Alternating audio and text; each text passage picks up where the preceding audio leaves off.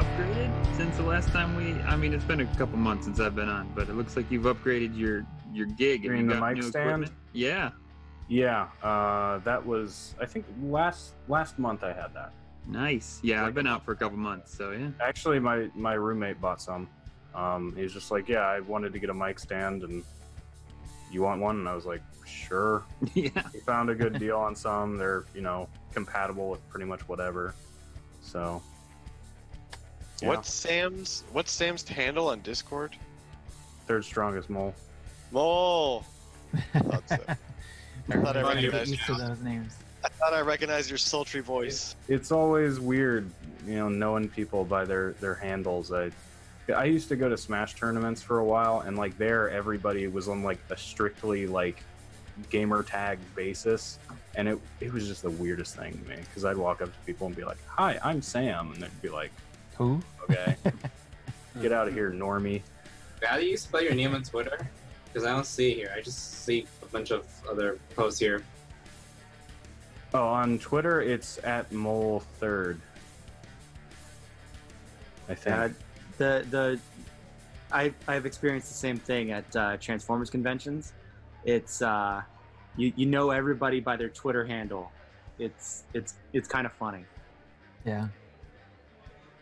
I mean, yeah, I like I like my username. I use I like my username more than my actual name. because apparently, people think that's privacy or something like that. Their names. I don't know.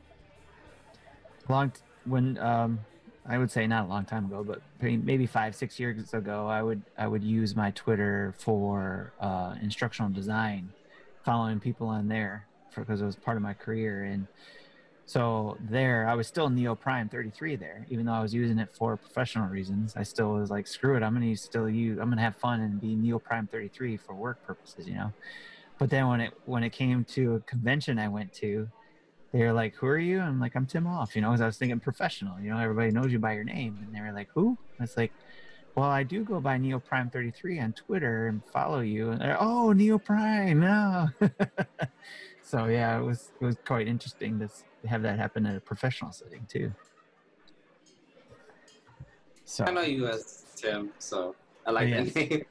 Tim, the guy with the toad headset. Everybody knows Tim. Tim keeps the community in line. that's fun. I have fun with that with you guys. I, I if it gets probably too should've read- chaotic, I'll have to shut you down. Probably I should have read can't. beforehand. What was the topic for later? Sorry for asking Tim. The topic for later. Oh, you mean the main dish? You want to know what, what I'm cooking in the kitchen right now? Yeah. What would you have or should have been the breaking news at E E3 2020 if it had gone as planned? I knew this has something to do with E3, so that's good. I, I thought it was like, do we need an E3? Which is probably be interesting to bring up. You were you were supposed to bring a side dish. You know, where's the carrots and mashed potatoes and you know, side stuff. no, I'm I. I have hummus and pretzels I might later. I'm the guy that just comes with the prepackaged potato salad and then just throws it on the Throws throws, it it, out on there. the table. Yeah. pull the lid off, throw it out there. That's right. Yeah. Like you I'm know, right. here, Where's here you everybody go. else's stuff? I'm the- That's right. Yeah. I'm, the- I'm the lazy one that just brings chips. So, like, here's two bags of chips, Doritos and Lay's. You know, you have that one person potlucks that just bring chips and be like, all right, I did my part. Or like a Hey, five you bring Dor- pizza. You Oh, so Doritos to my party, you are always welcome. That's that's that's the like expensive stuff. yeah. You gotta bring I'm gonna lie. Um, too. my I'm usually when we have potlucks, I make my mom make empanadas because for some reason all my friends love how she makes her empanadas. So usually when I when we have like a potluck at my friend's house, I'm like, Mom, can you make any, can you make your empanadas? I was like, yeah, sure. But I kind of hate how she like mixes the cheese and the meats together, as in like just puts it in one big pile. So I'm like, Mom, there's vegetarians. They don't know which one to eat. yeah. Yes. Well, while we're waiting for, I think one other person, Chad, and Chad, I know is working on his audio there. Um, but we see you, Chad. Hopefully, you get the There we audio go. working. Oh, I heard you. I heard you. There we go. Nice. Hey, it's Chad. A wild Chad appeared. Exactly. Excellent.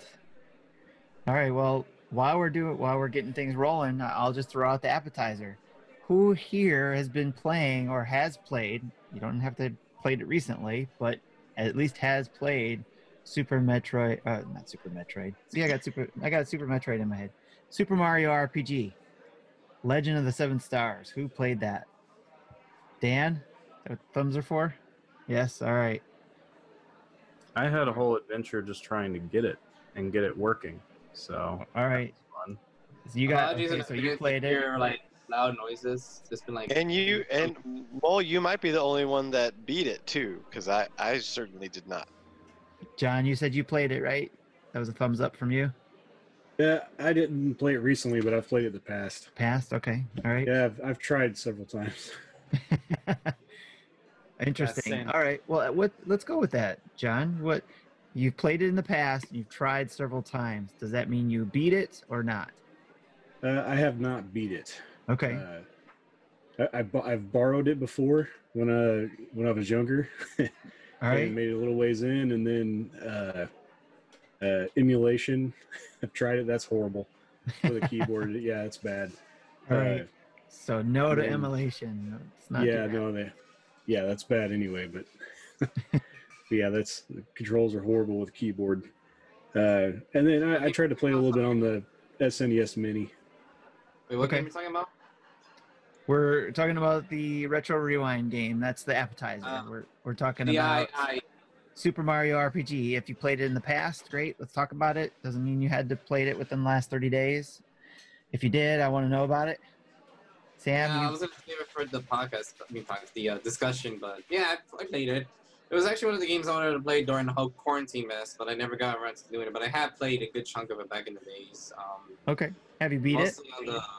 Yeah, I mean, I I seen a few walkthroughs here and there, but I beat like half of it to be honest. I know I'm, I'm Okay. a terrible gamer. I'm sorry. No, no, that doesn't mean you're terrible. I'm just wondering if you beat it. I'm just asking the questions, wondering who beat it, who didn't, who got through it. Sam, you actually actually broke out the actual cartridge, placed the battery, and started Yep. playing it again. So I, in order to play this game, I had to first find a cartridge for sale on eBay and, and successfully bid on one. And I got outbid like two or three times. Eventually, I got one for fifty-one dollars, which is a pretty good price as far That's as a great price. yeah. That's like a so it, it was starting at forty. Uh, only one other person bid on it, so I put a max bid of like fifty-five on there, and somebody else bid fifty, and that was it. There was there were only three total bids on it. Um, so I got that, and then I had to actually obtain the Super Nintendo console, which was with my brother at the time.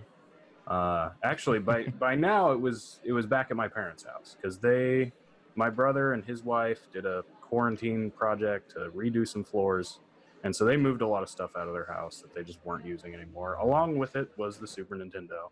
So weirdly enough, I come home, you know, for the first visit in a while for quarantine, and I see my dad playing Super Mario World, which is weird because my dad usually, you know, he didn't care for video games. He was pretty like against it when we were growing up.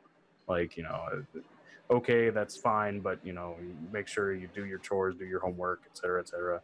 But it, it was it was kind of funny to see him just playing that. Like he'd already hooked it up and everything, and I was like, well, you know, I I got this this new Super Nintendo game that I bought on eBay, and he's like, oh. So so I took it away, and now that now the N64 is hooked up there, so he's been he's been playing some of that with my nephew, actually. That's amazing. Um, so yeah, it's a lot of fun. So it, out of that bargain, I got the whole S- Super Nintendo collection. Um, and I've been playing all kinds of Super Nintendo games. But yeah, when I when I put it in, I noticed, oh, I started this and my save is not there, even though I definitely remember saving multiple times. Right. So I had to swap out the battery to to do that. So you know, I was determined to make that work because I have a business card that says I'm an electronics engineer. Note that I work in quality. I don't ever actually touch things with my hands. But um, I was like, okay, I can do this. I can I can solder a new battery onto this this little board after I open up the cart. And it took a couple tries, but eventually I got it working. Nothing was damaged. I just couldn't get good contact with the fresh battery. So, yeah. All right. That must have been a fun experience. If you're All right, well, talking RPG, what happened? I was just actually I was just about to say I got a little ahead of myself by giving you guys appetizers, but uh the appetizer, but I'll say just we'll keep going with the appetizer in just a minute, but I wanted to get in, invite or not invite, excuse me, introduce everybody to each other, especially for the new people, uh, everybody here, so that you guys know each other by names and not just by your Discord names or Twitter names. Uh, first, I'll start with Michael or Mancher PJP. Uh, this is what your second or third time here. Uh, This is my dinner table. This is my second. Second. Uh, second, yeah. Uh, I was here two months ago, I think. okay. Uh, and yeah, I'm Michael. Hello, internet. Welcome back. And you've been playing Animal Crossing. And when I asked the question, how have you influenced your own child or uh, other children, like your nephews or nieces? You said you've been influencing your 18 month old son so far. Eight- So, how, Eight months. So okay, Uh, eight month. Okay. eight months. Sorry. Uh, yeah, I, I've been playing Animal Crossing. I we got the DLC for Pokemon Sword and Shield. Um, that's mostly what I've been playing. I the last time I was on, I was saying I was trying to get in the habit of playing uh, Ring Fit, and that has not happened. Um, but uh, yeah, Animal Crossing and Sword and Shield. Those are the games I've been playing, and uh, I've got one eight-month-old boy, not eighteen. Okay. Gotcha. Uh, So is your ring fit sitting here next to your desk like mine is? uh, where the hell is it? There's there's some stuff on top of my ring, which is part of the problem. Anybody else try to use ring fit for a little bit and then just stop? You can raise your Can you hand. Yeah, find I know. one? There's I no light out sold- online. You sold. That's right, Dan. You sold it when the when the price I is sold hot, right? and Just started going up uh, for like 125 bucks or something. I was like, sweet. I'm never Yep. gonna use this Lucky thing. You. I was the uh, Ring Fit Monthly Mayhem champion, and That's then right. I never touched it again. I, just, I haven't played it since. That's hilarious. I think Well- it's time because stock now. The ring fits. Yes. So, all right, going back down the list, Dan, you're up next. Block Fort. You've been on here, I think, the first time when we first did the show. We're on. This is episode eight, so I think you did episode one at least, right, or two? Yeah, I was on one or uh, I think I was on the first one actually. Yes. And you've been playing Borderlands. I think you're on the verge of beating that, if I read correctly. Yeah, just so much. Just I don't know. That game just sucks me in, and just does not let go, and I love it. and you let your five-year-old watch you play Minecraft and Animal Crossing, and he beat World One One of Super Mario Brothers on his own recently. Yeah, he did recently. And I know that like some kids they let their there's some parents let their kids play video games all the time. He's he's really not a gamer. Like I'm trying to not like make him like me Yeah. because like I have problems. So you know I want him to like grow up in a normal way. So you act like uh, games are drugs or something. What the heck, man? some people, you know, any way you get that dopamine, man. true. Very true. uh, yeah, so he, I, I let, I gave him the wireless NES controller and Nintendo Switch Online NES, and I was like, "Cool, you got to beat this level. Like, you have to do it." And he didn't want to do it, and I was like, "No, you're doing it." And he like figured it out, got through it. Like, how do you do this? And it was, it was really funny because like, you know, he makes this, he made the same mistakes that we all make. Like, first, you're like, "Oh, I'm gonna run into the Goomba." No, you got to jump on the Goomba. Oh no, the mushroom like you gotta jump over the mushroom. No, you get the mushroom, and then he makes you bit. Like he made all the same mistakes you make that Nintendo wants you to make when you first play Mario Brothers. So it's it was cool to watch that. And then he always asks to play Minecraft all the time. He's a, he's a Lego junkie builder. He loves building stuff, so he's always about like, let's build this thing, let's build that. I'm like, Perfect. I don't even know what I'm doing. I literally don't know what to do in this game. But you want me to do all this stuff, and like I know you can, but I don't know how to do it. Yeah. So he's teaching me how to play Minecraft. Really. That's awesome. That's pretty. That's pretty much what my kids have been doing all these years since Minecraft came out. I haven't really dove into that, but they teach me something every time. Right? all right. Next up, we've got Elvis Sanchez, which everybody knows as Mecha Dragon 101, or the guy who gives us questions every week on the Nintendo Dads podcast, which is Uh, awesome.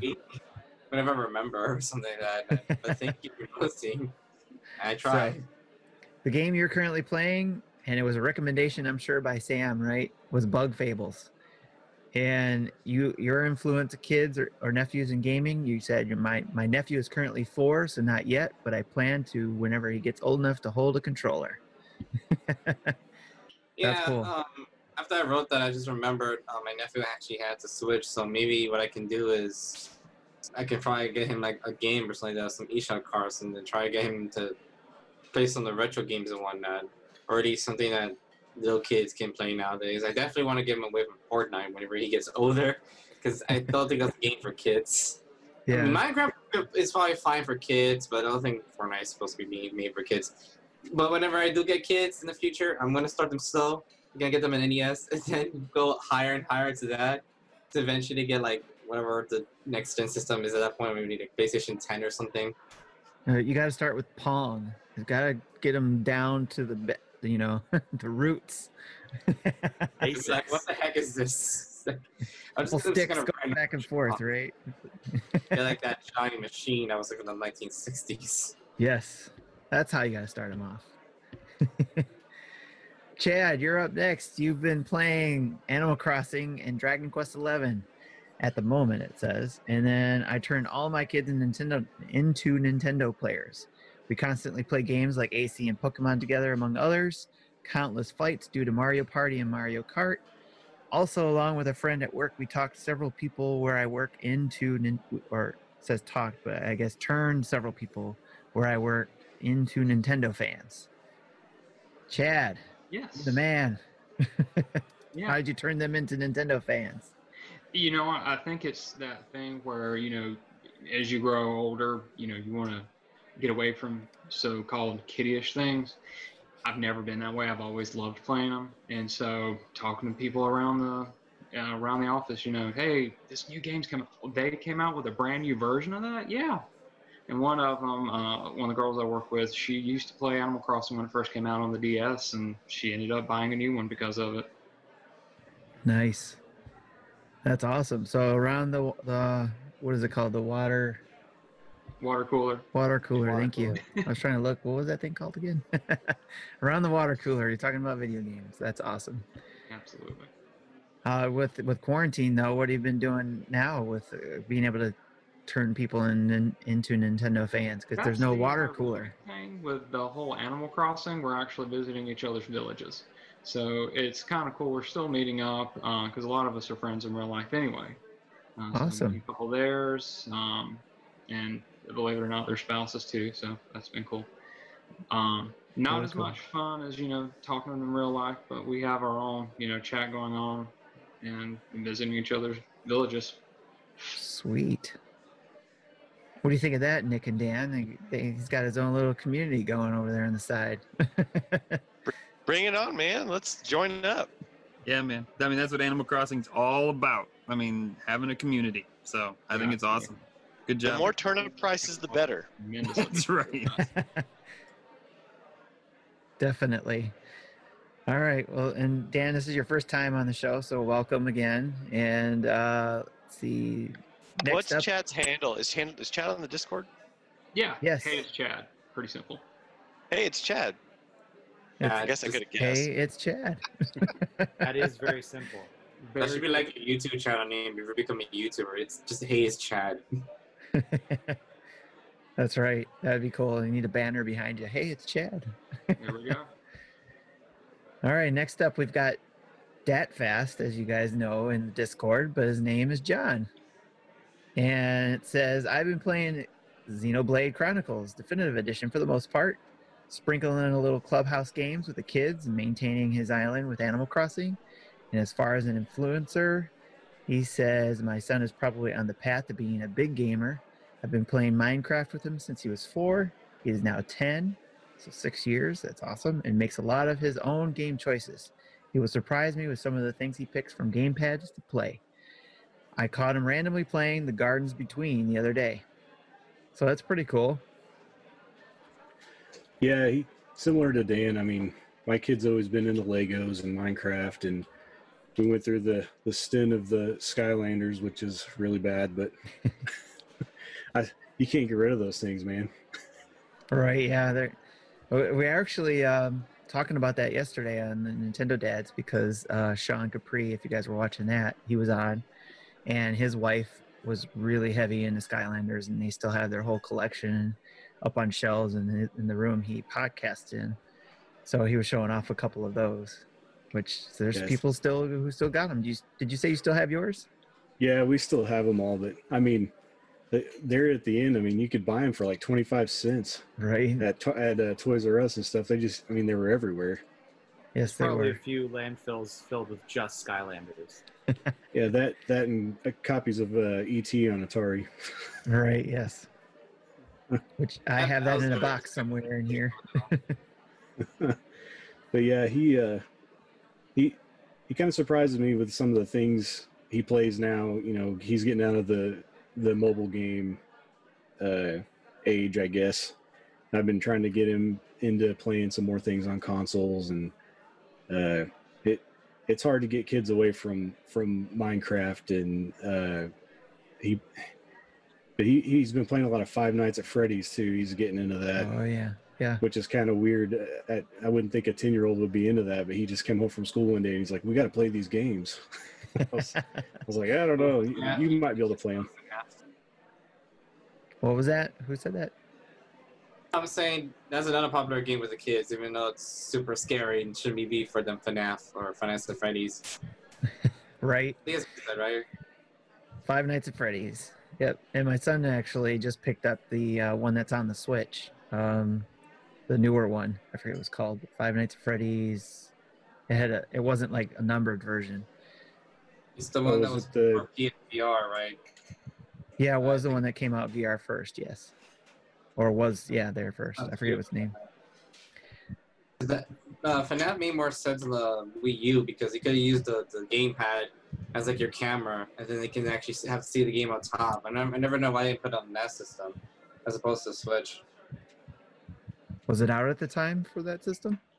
I think the first two were out when the Wii U came out, but then the third one came I out mean, on the. Let's look at the Switch. install base of the Wii U versus the Switch. Right. I don't remember the name of the game. I think it's like Show Hotel or something like that. I don't know. So, all right, cool. Um, thanks for sharing that, John. That was awesome. And then um, uh, Sam, you're up next. We got the and everybody. If you didn't know, he's third strongest mole. And the game he's playing was various SNES games, including but not limited to Super Mario RPG, Earthbound, Super Star Wars Trilogy, Spider-Man, and X-Men: Arcade's Revenge. Lots of. I have to ask before you begin. I have to ask before you begin. Which Super Nintendo do you prefer, the American one or the or the PAL one? I'm sorry for interrupting you. Oh, Which the, the, the American one. I, that's what I. I mean, I and we actually have like the later edition of it, the mini one that has like the weird round buttons and stuff. Um, th- that's just what I think of when I think of a Super Nintendo. So Yeah, I like I like the purple, but that's because I also like Decepticons, and they always were purple. So And, I think there's like so many people, especially the British people, that just look just throw up when they see the uh, American Super Nintendo. thing is that's like the most ugliest thing ever. I'm like, no, it looks nice. I mean, what's wrong with you people? I wouldn't say it looks nice. It's pretty. It's it's fine. the colors. to colors be are honest, awesome. though, I'm not super. You know, but like people had such strong opinions over like the PS5's appearance, and I'm like, whatever. It's you know, it, You're not going to be staring at that. You're going to be staring at the screen. at the box they come out of. Yeah. And Sam, the other thing before before you get into uh, anything else is you said how you've been influencing kids is introducing him to the Switch, also trying to teach the joy of overcoming a difficult spot by himself. So, in any particular game in in to uh, in regards to that? I mean, there there was a lot. So I mean, my brother and I spent quite a bit of time, you know, playing games with his his son, and you know, he he quickly developed a habit of like, this part's too hard, and then he would just throw the controller at one of us and make us do it for him. And so we had to be like, no, no, you know, you it, trust us. It'll be more fun if you could do it yourself. And it, I find it interesting, and I, I wonder for for the rest of you if this is like a trend for younger kids because he was what uh, five, six at this time. Um, just the idea of progression doesn't seem to hold as much sway over them. Um, because and I can remember like it wasn't the original Super Mario Bros, but it was uh, Super, new Super Mario Bros. U that he was playing, and he finally beat World One One, and he was like super thrilled about that. And I was like, cool. Now you can do World One Two, and he's like, no, I'm gonna do it again. It's just. You know, it, it's kind of like you know, let's go again, let's go again, kind of you know. Is he trying to everything's collect like all the collectibles or something? Well, I I mean, it was just like, well, he knows he can beat that level, so why would he go to World One Two when it's hard and he's gonna die again? Oh, But- interesting. I thought maybe it had something to do with uh, just getting, you know, he got that feeling of beating that one, so he's just wanting to get that again. And Yeah, I, then I- uh, I don't know, but it's like I'm like, you know, there's a level two. you could try something new. Yeah. It's like deep Well, and, and like case in point, so I, I actually when he got his own Switch, which was my fault because I sh- I got the Switch at launch and showed it to him, and he begged his parents for a Switch until Christmas when he got one, um, and I still feel kind of bad for about that, but um, I I loaned him Breath of the Wild, and I just recently got that back, um, and he never left the Great Plateau Yeah. Because and, and I explained to him several times, like you know, The if you get these things, then you get the glider and you can go all these places. And he's like, "No, I don't want to do that." He's like he's just just very reluctant to let the game tell him what to do ever. How old did you say he was again? Uh, he's nine now, Nine. Okay. so at at the start of this, all he was I think five because that was before the Switch came out. Okay. Yeah, it's kind of similar to my uh, my youngest, Sam. His name is Sam as well. So uh, he's now 12, but he, with Animal Crossing as an example, he's he's been playing that. Uh, and some of you met him because he's been on the island. If uh, he, you've come to my island or we've come to yours, um, but uh, that's all he is about with the game is going to other people's islands and just hanging out with them and just doing stuff and we tell we go to his island and he's got just stuff everywhere. He doesn't have he doesn't even have the um the the community center or whatever you call it right where nook and uh, isabelle are. He doesn't even have that yet. He's finally got nook's cranny because i went in and did some stuff for his island to get things moving. So but he does he has no interest in doing the tasks in the game unless it gets him to something that he wants to do like us or be able to do something on an island when he comes to visit so it's there's there's no Well, progression I wonder because we mentioned like the popularity of Minecraft, like maybe that's part of it. Why it's so popular, especially with younger kids, like because they're you know if you play on non-survival mode, it really is just a big sandbox. yeah kind of wander around and do whatever. You know, you don't have to worry about I need to do this first and then I unlock this ability and then I go to level three and et cetera, et cetera. makes sense it's good good point all right and speaking of animal crossing we've got nick from dad crossing podcast on the show oh, uh, Nick. he's Nintendo in the in Discord. He's been playing Summer of Mara, and I think uh, or Mara, however you want to pronounce it. But he's he's got a video out on our YouTube channel.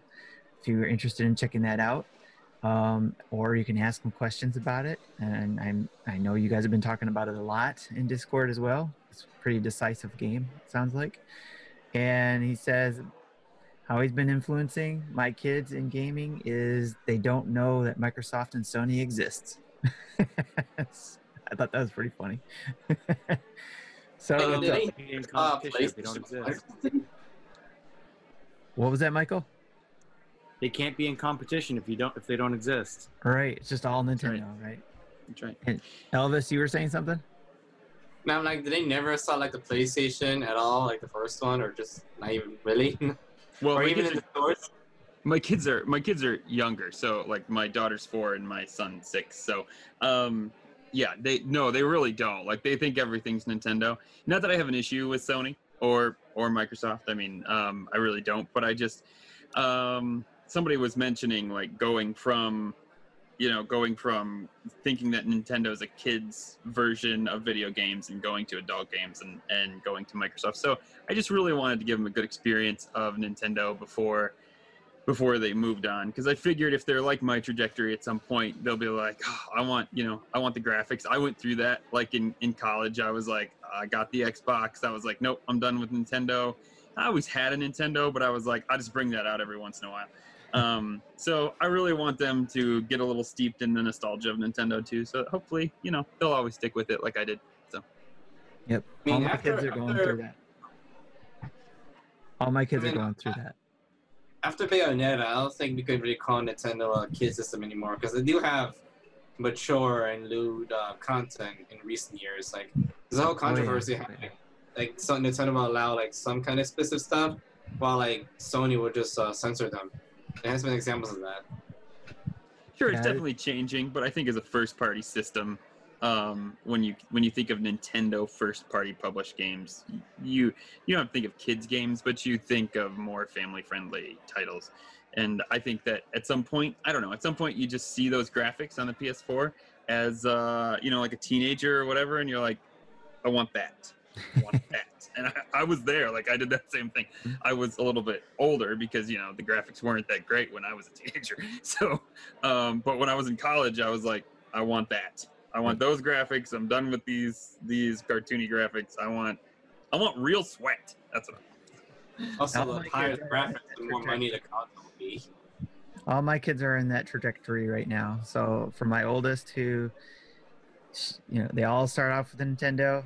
She's gone on to PC. PC. My middle child, she's now on to PS4 because you know, 15 and playing GTA now and doing all kinds of stuff there. Sh- But she's doing Animal Crossing with us too. But yeah, doing that same thing. And my my youngest again, Sam, he's he's now asking for an Xbox or you know PlayStation you know, he's kind of leaning either way, whichever one he can get right now, I think. Yeah, Even it's them something- asking- Go ahead. What? I, I I was was- asking, or, sorry, I was, you I go, was gonna go ahead, Mecha Dragon. Go ahead. Sorry, I'm, I'm cutting you guys off. I was asking, are any of them asking for like the PS5 or the new Xbox? Are there any of them asking for that yet? Is that what you said? Yeah. Yes, my daughter is already planning on saving money and stuff. She we actually just had a discussion about that today where uh, we've been discussing it ever since they announced it and showed that video uh, of- Uh, with the games. And she's she said, "How much do you think it's going to be?" And I said, "Just save up for six hundred dollars. You'll be all right." so she's already planned it out. She, you know, she's already been saving money in her savings account. So she's gonna some of that, and then she's got my other money she's planning on earning to put towards that. So, yep, we had that discussion today because I said you got to map it out. Get ready, it's coming. Does she have enough room for it though? Yep, she's gonna uh, buy a whole other table for it off to the side. You know, put some legs on the on it. It's gonna As look even tall as more it like is, she doesn't ship. even need legs. It'll just you can just put it on the ground. and It'll probably reach. It'll stand right next to the fan. It's about the same Yeah. height, right? yeah. the PS PS5 will oscillate with it. You know. It's- yeah. just to keep it cool. so yes, but now that we got everybody to know who they are, and unfortunately we lost Dan, probably had to tend to his kids, which is understandable. Uh, uh, hopefully, I told him he can come back in whenever he wants to. Uh, but of course, we all know him as Block Fort. He's done lots of stuff in the community. A lot of you who've come in for the first time will meet him a lot of times. The first time he'll ask you what game you're playing. Uh, and he's also part of the Dad Crossing crew, and he does a lot of streaming of classic, or not classic games, but you know, old school games like the N64 games and stuff. So I'm not to call it classic yet. Come on. so, all right, but but back to what we were talking about. Speaking of retro stuff, Retro Rewind, which is Super Mario RPG. It sounds like there's a couple of us that have played through it, at least in the past or in the past 30 days. I'll let you guys know that I actually purchased the game on the Wii U for this thing for the for the retro rewind. I didn't have it before. I heard it was a great game, just never got around to getting it. But I hooked up my Wii U, put it on my nightstand in my room, and did not hook it up to the TV, and just was going to play it on the you know the control the gamepad. I did it first night for the couple couple hours. I didn't go back. Now, why didn't I go back? I could say it was time, but there, there's a lot of other things that I've been playing. Obviously, the Switch because I can carry that around wherever I go. Um, gamepad, I was hoping to be able to play there next to my bed, but I didn't. Did it once, did it for a couple hours, but I think the game didn't grab me for the first couple hours. So what I want to ask you guys is, especially if you any of you played it longer or even in the past, if if I play it longer, is it going to grab me? Did I not play it long enough? Uh, or is it one of those games where it's just uh, you know you're gonna like it or not? Tim, you didn't play it on the Super Nintendo Classic Edition. You don't have that. I do, but I want I that's down here, not hooked up to anything right now. It's not portable. The closest thing I had to portable to be able to play it on is my Wii U gamepad. So that's why I hooked it up, and put it next to the bed because I figured, you know, nighttime I'll just grab it and play it. But I didn't. I was playing either Animal Crossing with my wife because that's where she ends up playing it sometimes, and then uh, or I'll just or just be too tired and go to sleep. so, but when I did, like I said, when I did play it, I played it for just a couple hours and it just didn't seem to grab me yet. Um, I'm. I wonder if I had like rose-colored glasses about that game because I, I haven't played in a while. Uh, I had. I want to say I had it on the Super Nintendo. No, wait.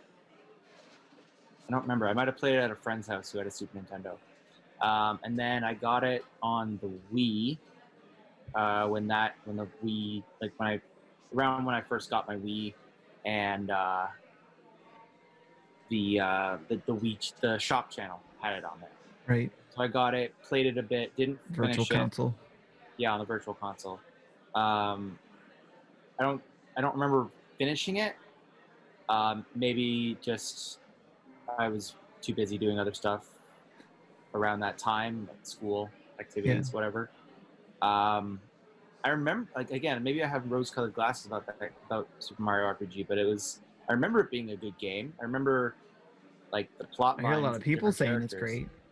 yeah like um, i'm like in, in in reference to your question like if you kind of go a little bit longer will you will you start to enjoy it i think it might from what i remember it was maybe a slow burn of a of a of a game you start seeing the payoff of different storylines a little later on Okay. I'm just looking up to see how long of a game that was again. I'm uh so I'm I played it when it first came out. like uh a long time ago. And to be like I don't remember if I beat it either. I really don't. I remember liking it, but I'm with you, I, Michael. I really wanted to get back to it on the Wii U, but I'm also like you, Tim, where uh, Dan made a comment in Discord that if the Switch hadn't been portable and come out the way it was, he doesn't know how much he'd actually be in games. He said that on Discord. Man, I'm in that same boat because I was like, I'm gonna get down there and I'm gonna put a few hours into it, and I'm gonna not. I'm just never, nope, never happened. like it never, like it just didn't happen, and it, and so I didn't never played it again. Don't remember if I beat it. The only memory I have of this game, and and um, I think it was Dan or maybe it was Sam mentioned it in Discord, is uh, the boat code. I remember flipping out when I finally figured out like what what the code is, and it's just like this murky memory that I'm like I was super excited when I finally like broke the code and figured out what the password is or whatever it was. Um, and I don't even really remember like what I got or where it was in the game, but that's my memory of that game. Not beating it, not anything. And I do remember having fun playing. All right. Can I go next? Or Of course. Go ahead. So if it's gonna pick up with you, interest you with you, um, I'm I don't remember that much of the story, but I'm gonna say yes because you know remember this game is made by Square, and Square is pretty good when it comes to storytelling, especially um, some of the characters and the backstory. I think Mal had a very um, interesting story as well, but if the story won't interest you, maybe at least the gameplay will. Like if you're a big fan of Paper Mario games and Mario Luigi games, this is basically where it all began. Um, so like I get okay. Well, quick, quick, quick thing. I, I I first played I think on the Wii for the Virtual Console, like you said, and I rebought it on the Wii on the Wii U. And then I guess uh, I guess said earlier I was gonna try and play it during the whole quarantine on my flash card, but I haven't got around to doing it. I think I only played a little bit of it, but I like it. It's fun. Like it's it's. I don't want to say it's beginner's first RPG because that's Mystic Quest, but it's more like a more friendlier JRPG to play. Like if you if you think Final Fantasy is a little bit too much with a mythical thing and all this craziness, this is kind of a good starting point to get into more advanced RPGs. If that makes sense. Well, that's where the Mario and Luigi and the Paper Mario is kind of split off from this, right? Yeah, this was the original uh, Paper Mario. Paper Mario. No, actually, the the first Paper Mario was technically supposed to be Super Paper, Super Mario RPG 2. But then when Square was like, you know, screw Nintendo, you guys want to use this? They were like, all right, then we'll just turn to Paper Mario. So technically, you know how everyone's like, oh, we need a sequel to to Super Mario RPG 2. You technically have one. It's the Paper Mario game for the 64. That's basically what's supposed to be Super Mario RPG 2. But yeah, the Super Mario RPG basically went to like Mario and Luigi and then Paper Mario, and then well, both series is kind of dead now. like Mario, who, who knows what's gonna happen to Mario and Luigi now? Now that Alpha Dream is dead, and Nintendo still has to give us a proper Paper Mario. So this is like the most Yeah. close we're ever gonna get to an RPG from Mario again. Well, we'll see in July, right? Hopefully, we'll see something that. And nothing's ever dead with Nintendo.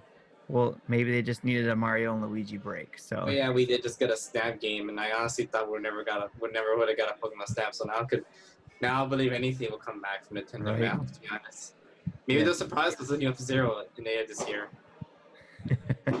maybe never know, and and you never know. Somebody might another developer may you know uh, port uh, one of the Mario Luigi games over to the Switch. Who knows? Or a collection.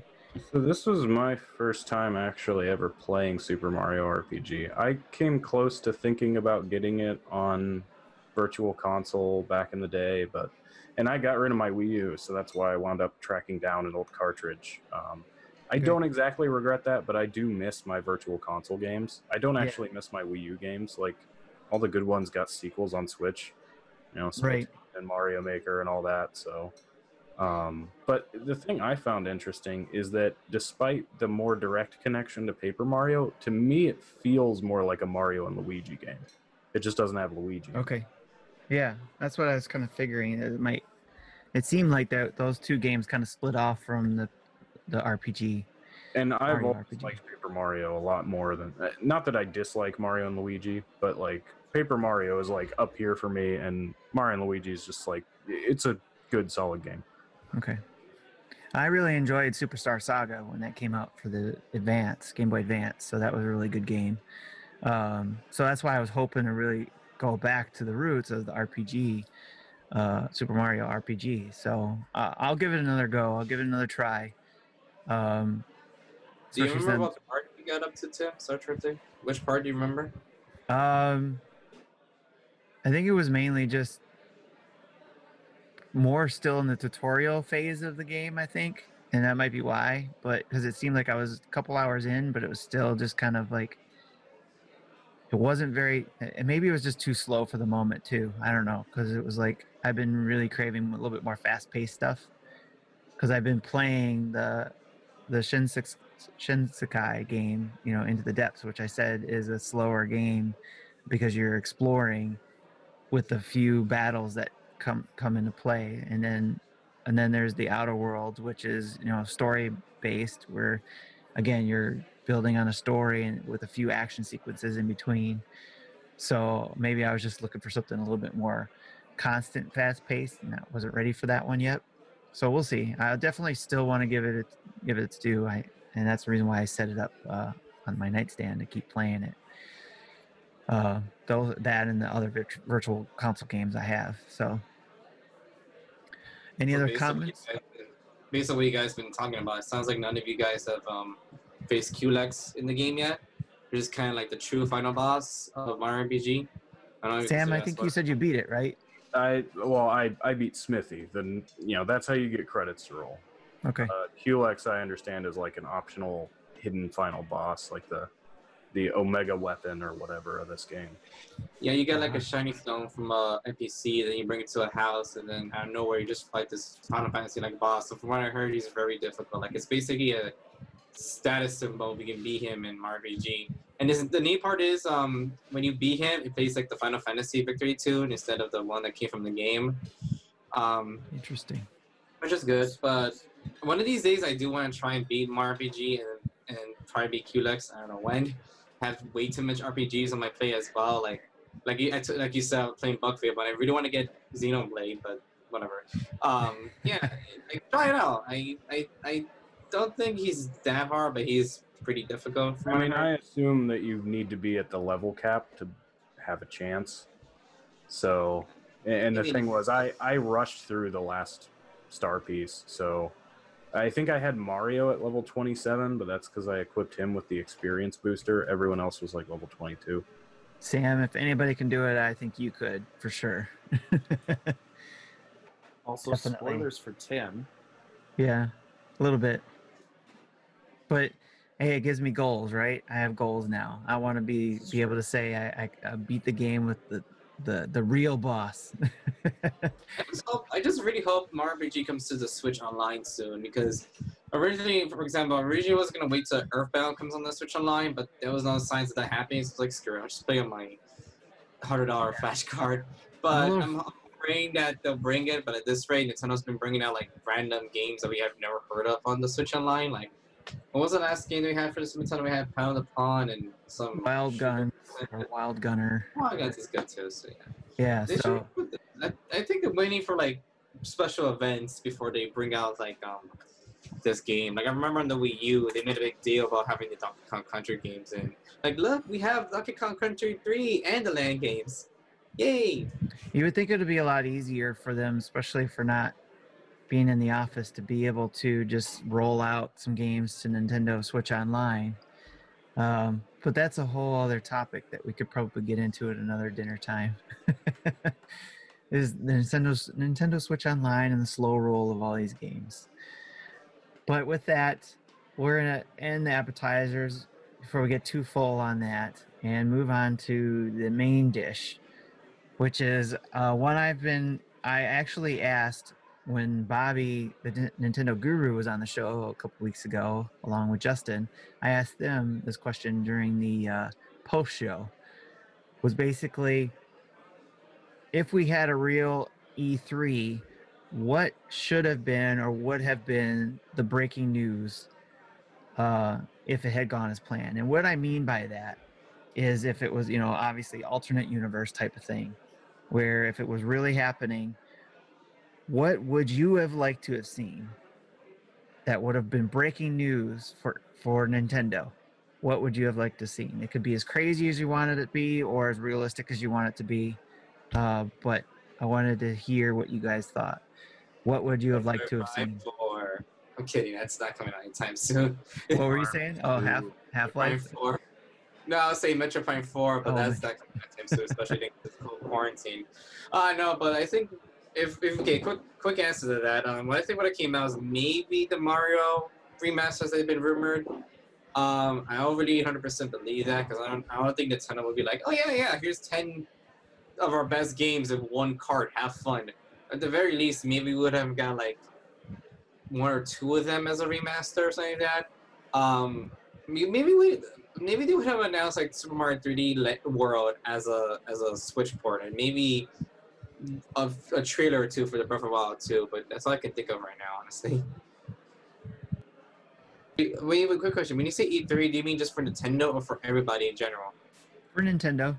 Focusing on Nintendo right now, like I mean, uh, what I'm what I'm Breath of the envisioning is like you're you're at work or you're out and you go and look at your phone, your phone's blowing up, and there it is, the breaking news. What is it? What did Nintendo say or or what happened, whether it could have been a third party on Nintendo's behalf or Nintendo themselves.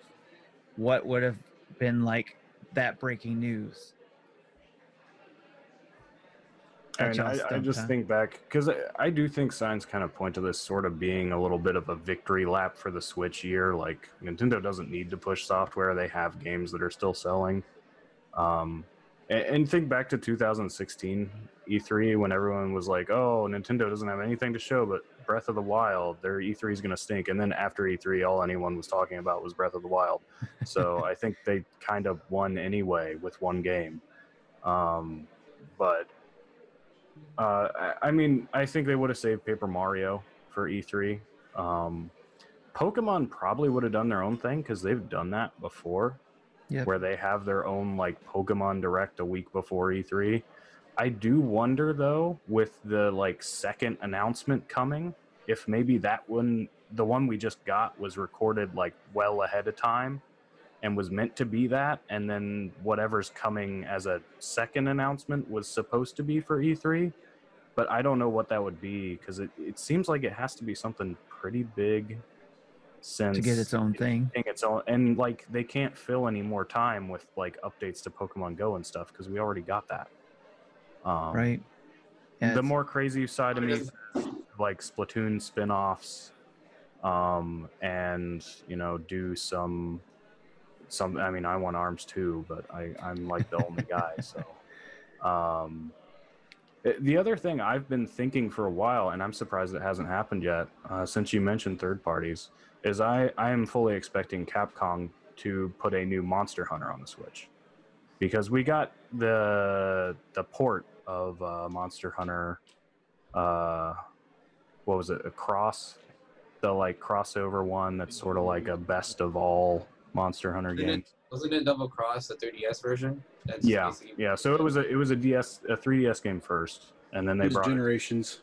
Yeah, Generations, that's the one. Um, but that was a port, so they haven't made one for the Switch ground up.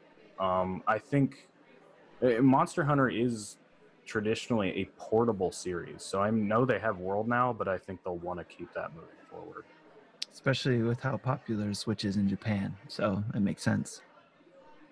Um, another thing I, I would have been crazy if they announced for E3 maybe was Metroid Prime Trilogy. I know that's kind of a cop out answer, but I would have loved to have Metroid Prime Trilogy because that's one of those games where I'm like, you know, you know those games where like you buy constantly telling yourself oh, you're gonna play eventually and you never do.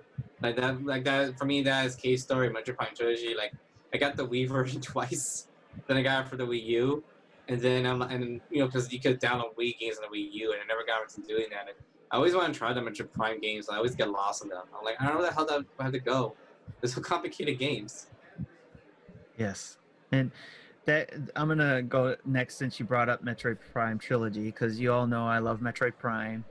Uh, I also like the 2D games. I just Metroid is one of my favorite series.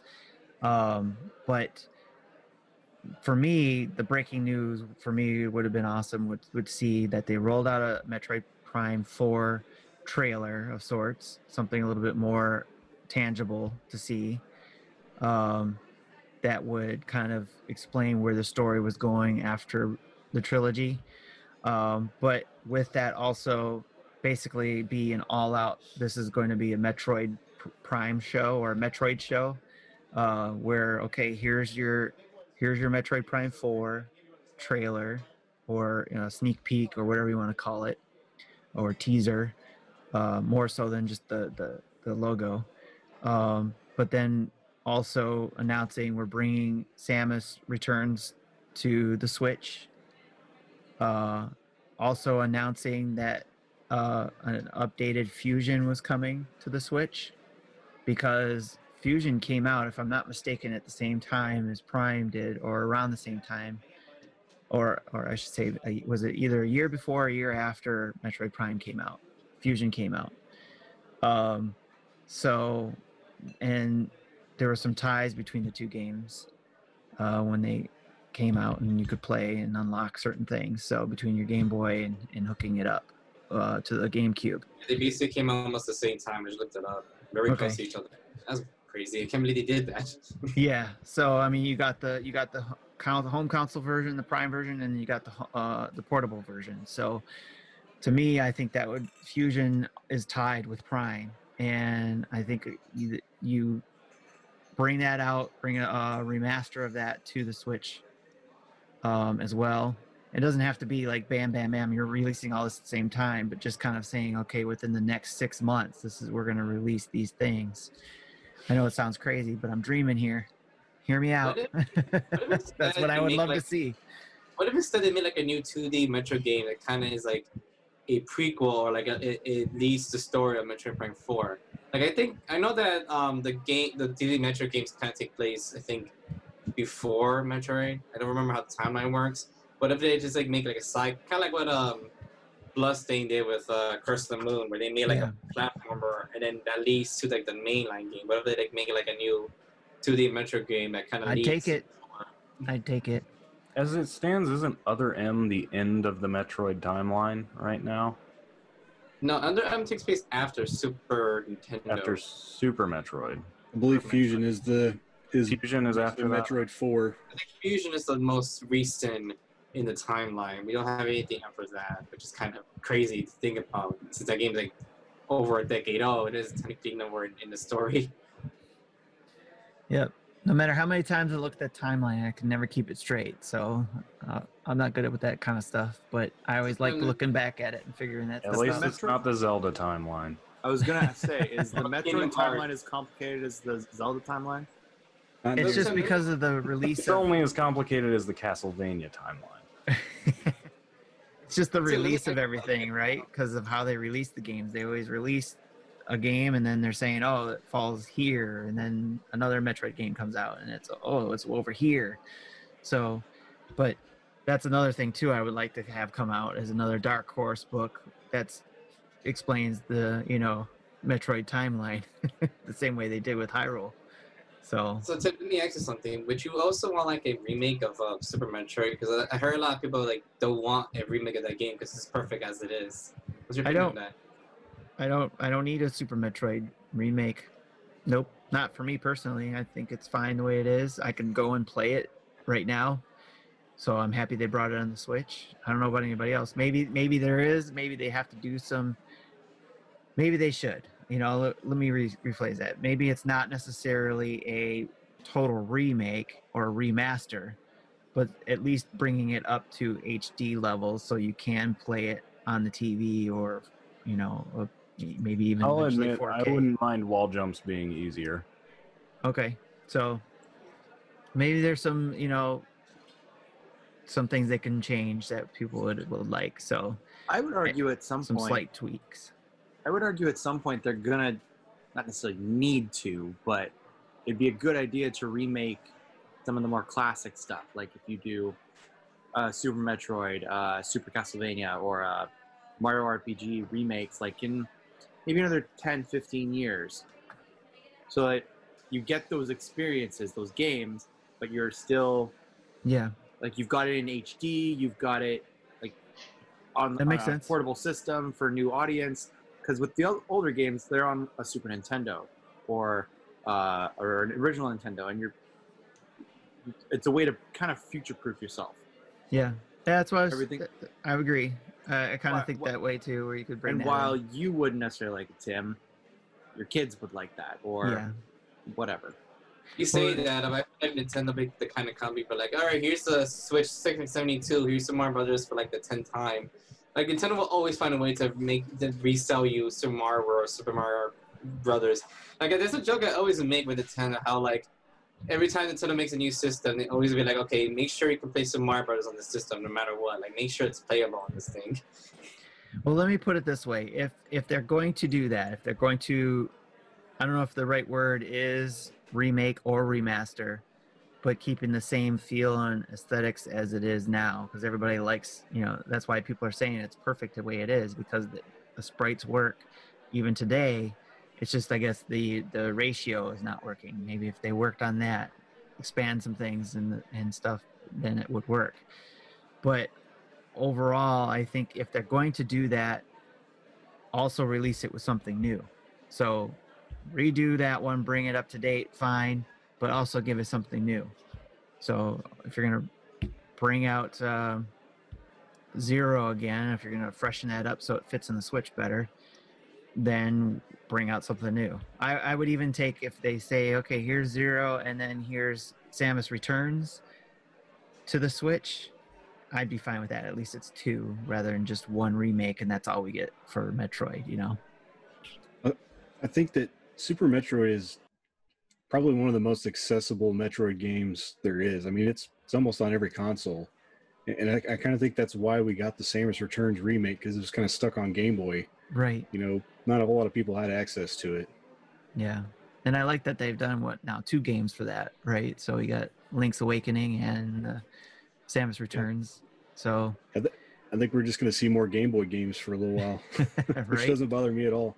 Yes. Now I know typically E3 isn't where they would announce anything new for Nintendo Switch Online as well. That usually comes later on in the year. But I, I just because you brought that up, I am hoping that they do bring some of the Game Boy Advance games over to Nin- Nintendo Switch Online. I think that would be pretty cool. We're just Um, going to get another Game Boy player for the Switch. it's just it's attaches on somehow. Well, I hooks Hit kind the of love dock. that. Like Analog Yes. still hasn't told us nothing about the Analogue Pocket. It's been like months since they announced that. So I would love a new way to play Game Boy games. right? Um, another think that I probably would have been nice to see for if there was E3 this year It's probably um, just kind of a vague answer, but Nintendo's answer to like the next gen systems. Because I was gonna send this question to Nintendo to ask, but I forgot to do it. If like now that the PS5 and then Xbox, whatever the new Xbox is called, is coming out soon, was Nintendo gonna do for like third party publishers? Because we all know that eventually the games are gonna get advanced enough that will barely be able to run on the Switch. So maybe though Nintendo will just give like a small hint or like a little teaser saying, "Hey, we're gonna have a new Switch model come in the future." I mean, that's gonna open up a whole new top conversation, but it's something they'll they'll probably would have, would have done. Could you imagine that being a headline, breaking news of Doug Bowser pulls out, you know, Switch Pro out of his pocket, you know, in in the video? I think Switch Pro can fit in a pocket though. Like maybe like it'll probably be as big as PS5 or something. I like mean, that. I'm I'm still a naysayer on the Switch Pro. I I'll believe it when I see it, but it I it just seems like not a Nintendo thing to do. I'm as far as Really focusing one. on power, there will definitely be hardware revisions of the Switch. There will probably be performance upgrades, but I don't think Nintendo's ever going to make a Switch that is still called the Switch. Um, that there are games that run on it that don't run on the normal Switch because that just doesn't make sense. Yeah, they're gonna. I mean, they did it sort of with the new 3DS, but that didn't exactly work in their favor. You only had like three games for that. yeah, they're they're gonna come out with, like Sam said, um, some performance upgrades. They'll extend the battery, like double it. Maybe, maybe actually put in some some uh, expandable storage options built in. That'd be nice. Uh, but I, I, like Sam said, I don't think we're gonna get a like a an truly HD comparable with the PS5, especially right now since we're in the middle of our of its life cycle, and PS5, Xbox X are still are just at the beginning. Like we'd have to I like say, okay, hard stop. We're stopping the Switch, and we're gonna build, build this Switch X or whatever. The more obvious answer to PlayStation and Xbox is you just knock the price down a little bit because you're already underpricing them. I don't think anybody. There's rumors that Xbox has some like cheap version that, but I don't know if I believe those. And even so, it'll probably still be more than a Switch Lite. And if you cut the Switch Lite down to $150, like, especially now, like people have been hit hard by coronavirus, by all sorts of things going on right now. People don't have a ton of money to spend on new consoles. Most people don't. Some people do. Some people find a way. Um, but you know, a lot of people are you know looking at less budget than they would normally have. So I think a price cut would blow Sony and Microsoft both out of the water. I heard that. I mean, really, I been w- tossed- Sorry. Sorry, I heard, I heard that been tossed around a lot, like a price cut. I don't think Nintendo really should do that. Because the whole point of the Switch Lite was basically to give people a price cut for the Switch. This is like a more budget version of the Switch. So like if they ever make, make a price cut for the Switch, it kind of defeats the purpose of the Switch Lite. Um, I know I understand it's it's you, you want to make your console cheaper so more people so more people can get it, but like I don't know. I feel like the, like the entire point of, of the Switch Lite was just to give people a more cheaper option if you want to have a Switch. If that makes sense. I don't. Yeah. I don't think that uh, there's going to be a pro. I don't think they're going to call it a pro, but software sells systems, and the farther people really like getting these old PS3. I mean, what we consider or what is considered old PS3 games on their Switch, um, or even late or even beginning PS4 games. They're going to have hardware revisions, not right away, but they're going to have hardware revisions to the Switch unless they totally ditch the Switch and go with something totally different, which I highly doubt would happen. They're going to have hardware revisions that can keep these PS4 games, these late PS4 games, playing on the Switch. because that's what's selling systems. That's what's keeping people buying the Switch. I mean, Nintendo games sell them too, yes, for sure. But a lot of the people who buy Switches for Nintendo games probably already own a Switch. That's For sure. that's but they're not going to call it a pro. I agree with that because if you call it a pro, you're in a naming conundrum the next time you want to upgrade. It's the Switch Pro Pro Plus. What? Never mind. That's exactly what Nintendo does. What the It's, hell? am it's I the saying? new Switch. That's exactly what Nintendo. New does. They'll call it the Galaxy Pro, and then they'll call it the Plus, and then they'll call it the new Pro Plus, and then yep, So- that's exactly. so- what's gonna. Nintendo needs to keep their Pro. They need to keep their Pro and just give us better Joy Cons right now.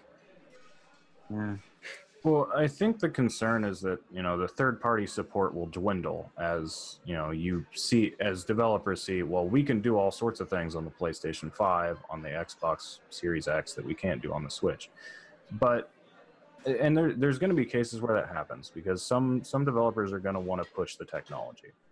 But I think for for people that that's not their main goal, you know, they've got to be asking themselves right now, early in development, you know, well, we could do this, or we could do this, and we could also sell it on the Switch. And the Switch has a large install base, and we will sell this many more copies probably. Um, I think, unlike the Wii U, I mean, th- there's just a strong argument to be made for developers, you know, deciding at the outset, well, we want to make sure this runs on Switch because we can sell a lot more, unless you work out a deal to make it, you know, you get whatever incentives Sony gives you to make it an exclusive, or Microsoft gives you to make it an exclusive day one on Game Pass. There's been, uh, I noticed a lot of dev- developers who make games for the Switch because they want it on the Switch. They they feel like, hey, I if I have my game here, either PC or on this other console, I think it'd be cool if I could play it on the Switch. If it's not, if they didn't have that in mind already, and they bring it over. Because I noticed that a lot of times too, they will bring in that factor of, especially if it's playable on the on the PC, be able to save it on the PC, go to your Switch, and continue that same game on your Switch. Which I'm seeing more and more. A lot of that, you know, save states on either through Steam or through whatever means through the PC, and come back to when they add that feature, which is I think is really cool, and I hope they do more of, where you can cross save. Um, and and a lot, it seems like a lot of developers are really into um, I- guess it's that mentality. If you're a developer who, if I'm developing a game and this is where I want to see it, I'm going to do what I can to make it there. I'm going to make it to, I want to be able to play this on the go, on the plane, when I'm going somewhere. So I'm going to try to develop this for the Switch and for the PC. That's where I see more of the cross play between two systems going. But it also depends on the game. Obviously, if it's a Well, high I- I resolution game, they're not going to put it on the Switch. The difference between this and previous Nintendo third-party situations is before it's like, well, we got a game, it it works, it's selling well on Xbox, on on PlayStation. Do we want to port it to Nintendo? And in the Wii U days, it's like, no, that's not worth it. It's just not worth it. We're not going to make any money. Right. Um, but now, like, they've got to be asking themselves that at the beginning of development. You know, can we make this run on Switch? If so, why are we not working on that? Right. And I'm and not being a developer and knowing what goes into that. The only thing I know is from what I hear and read about and what I my thought process is is it possible to build for the lowest common denominator first, develop the graphics for the Switch first, and then for the other consoles you develop a add-on um, pack or whatever to enhance the graphics from there. So if you got your build for the Switch, and then if it's going to come out for the Xbox or PS5, then it comes with the uh, graphics enhancement pack or whatever to make it better looking or whatever there. But we also heard that um, Unreal Engine 5 is supposed to be compatible with Switch, and they're going to make that work along with it working on the new consoles. So with the with the um, you know the slider bar there with the graphics being able to work on the lower system all going all the way up to the higher system who knows what that will be able to do as well I mean, they did that with games like Red Dead Redemption before. If any of you guys have played the second one, um, they showed graphic comparisons from the from the PS4 and uh, and the PC, and some of the graphics, especially when you start getting into the higher end PCs, the side by side comparison is crazy. Right. So it's not like it can't be done. It's a matter of are they going to do it? Or like what people say with Outer Worlds, should it be done? you know. A- so- and I think that's you know PC is a good example of how you know PC games forever have had variable graphics settings, and they've started to lean more into that because not everybody needs to stream at 4K, um, but some people are going to want to. Right. Um, so if you know if PS4 and or PS5 and Xbox Series X are your recommended settings, you know the high-end PCs are your ultra and Switch is the minimum, right? And minimum means it still runs. It might not look great. Yes, and when it also depends on, and uh, again, I'm going to use Outer Worlds as an example. I'm playing it on the Switch. I waited for that game to come to the Switch. I knew the graphics was going to take a hit. I didn't care. That's not why I wanted to play it. I wanted to play it for the story, and but I wanted the gameplay to hold up. And so far, the gameplay's been holding up. Graphics are not pretty. If you want to play that game for graphics first, then gameplay and story, then you go for the other systems. But if you don't mind the graphical hit and you still want a good, you know, good story, then I think the Switch holds up. I think it does well. And I think that's what a lot of people did with The Witcher is also it's not as pretty as say the other system or it, in some cases some people said it's close enough, but it's mainly about the story and the gameplay. Yeah. I also wanted to jump back to the price cut. I don't. Nintendo may do that after they hear what Microsoft is going to do, but if Sean Capri's right and Microsoft does this uh, cell phone style payment plan, uh, Nintendo won't price cut. That I mean, it they I would mean, look they may really, not have to. They'd look thing. really dumb though because Nintendo comes out and says you can get ours for 150, and Microsoft would immediately jump on that and say you can get ours, you can walk away with ours for Yeah. free, and and it would, I mean, the Mm-hmm. marketing there just writes itself. So I think Nintendo has to be real careful of like pumping that up and then getting especially if you're paying fifty dollars. I mean, yeah, you're gonna pay fifty dollars, say a month or less, but you get free games with it every month, Right. because of Yeah. the Ultimate Game Pass. So, yeah, it's a hard one to beat, definitely. But ultimately, it would be cool. I I think. Um, which one of you again said this? Concentrate on the Joy Cons. So, I said that. all right, I like Joy- that. To be honest, I haven't really bought my Switch out and about because the Joy Cons are kind of screwed up. Like I have one set that's custom, but the R button is not working, and my second set has turbo drift. So now I've just been using my Switch Lite as my primary Switch outside, so I can get can afford a Elvis, Joy-Con. just just watch my video and you'll be able to fix your drift. okay. Yeah, I have, I have six sets total, and four out of my six have drift pretty bad. And- Okay. And I'm almost scared to send them in because I know I'm going to end up with four sets of gray Joy Cons. Oh yeah. Well, like I said, like I said, it might not work for everybody, and there's no guarantee that it'll work. But I've I've still been using my gray day one Joy Cons using the the cleaning method I showed in the video that I posted on YouTube, which is just using uh using this uh, WD-40 electric electrical contact cleaner. Uh, just use this, spray a little bit in there, and I get I get more detailed in the video, but spray a little bit underneath the umbrella there that uh, is underneath the thumbstick, and then clean it up with a little Q-tip, and then wipe around it a little bit. And So very have- similar to the um, to that Nintendo Nintendo. yeah, Video? Nintendo. That's where I learned it from. Was from him, and then Okay. I I gave him a- I call him Nintendo Nintendan by accident, but I I did put the I put the flag in there saying sorry, I mean Nintendo, but I did link to his video as well. He's the one Okay. that I learned it from, and Yeah. I've been using that method and have not had a problem with my, like I said, day day one Joy Cons. Yeah, my I've done my uh, a few, there. I've done that uh, method on my Joy Cons. I have some gray ones that I got, uh, like s- single pack gray ones. Oh yeah, okay. Uh, and I have the single pack gray ones, and I have the Mario Red ones from the bundle. Yeah. My Mario Red ones are way worse in terms of drift. Uh, like I think I mentioned on Discord in the Animal Crossing area, um, that it's gotten to the point that my it won't. It'll eventually slow down. If I'm if I'm pressing down, it eventually slows down and actually starts going up while I'm pressing down. It's That's that bad. amazing, It's ridiculous. It's not even like it's stationary.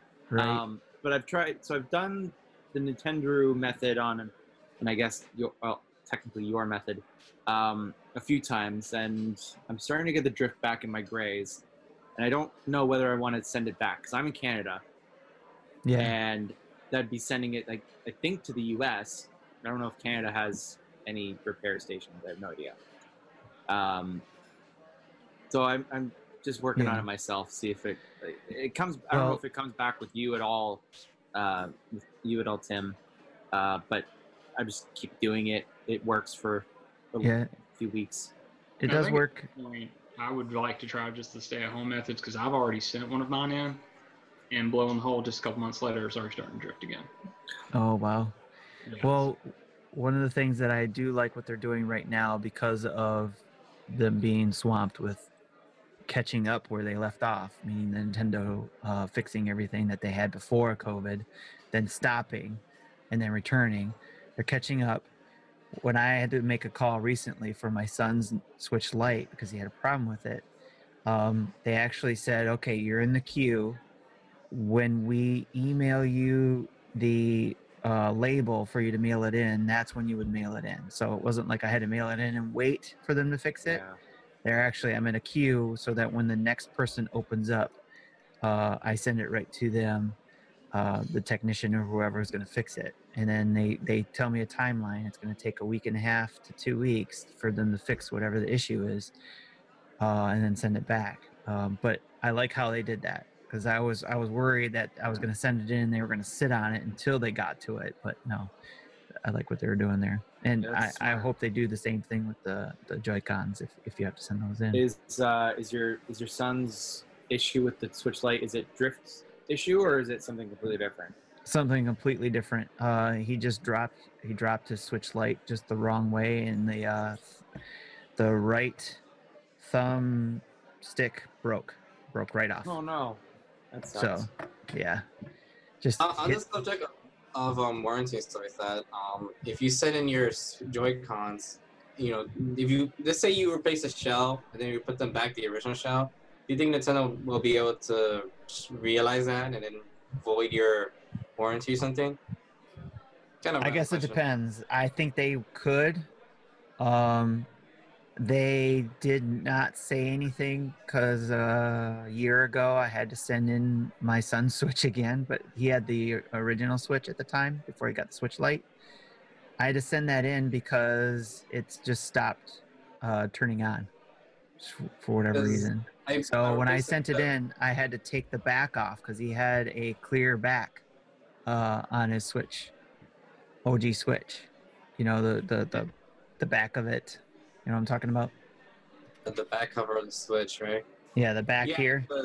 He had a custom see-through one that I had put on there for him, and I took that off and put the regular one back on because I was sending it back in because I didn't know what they were going to do with it.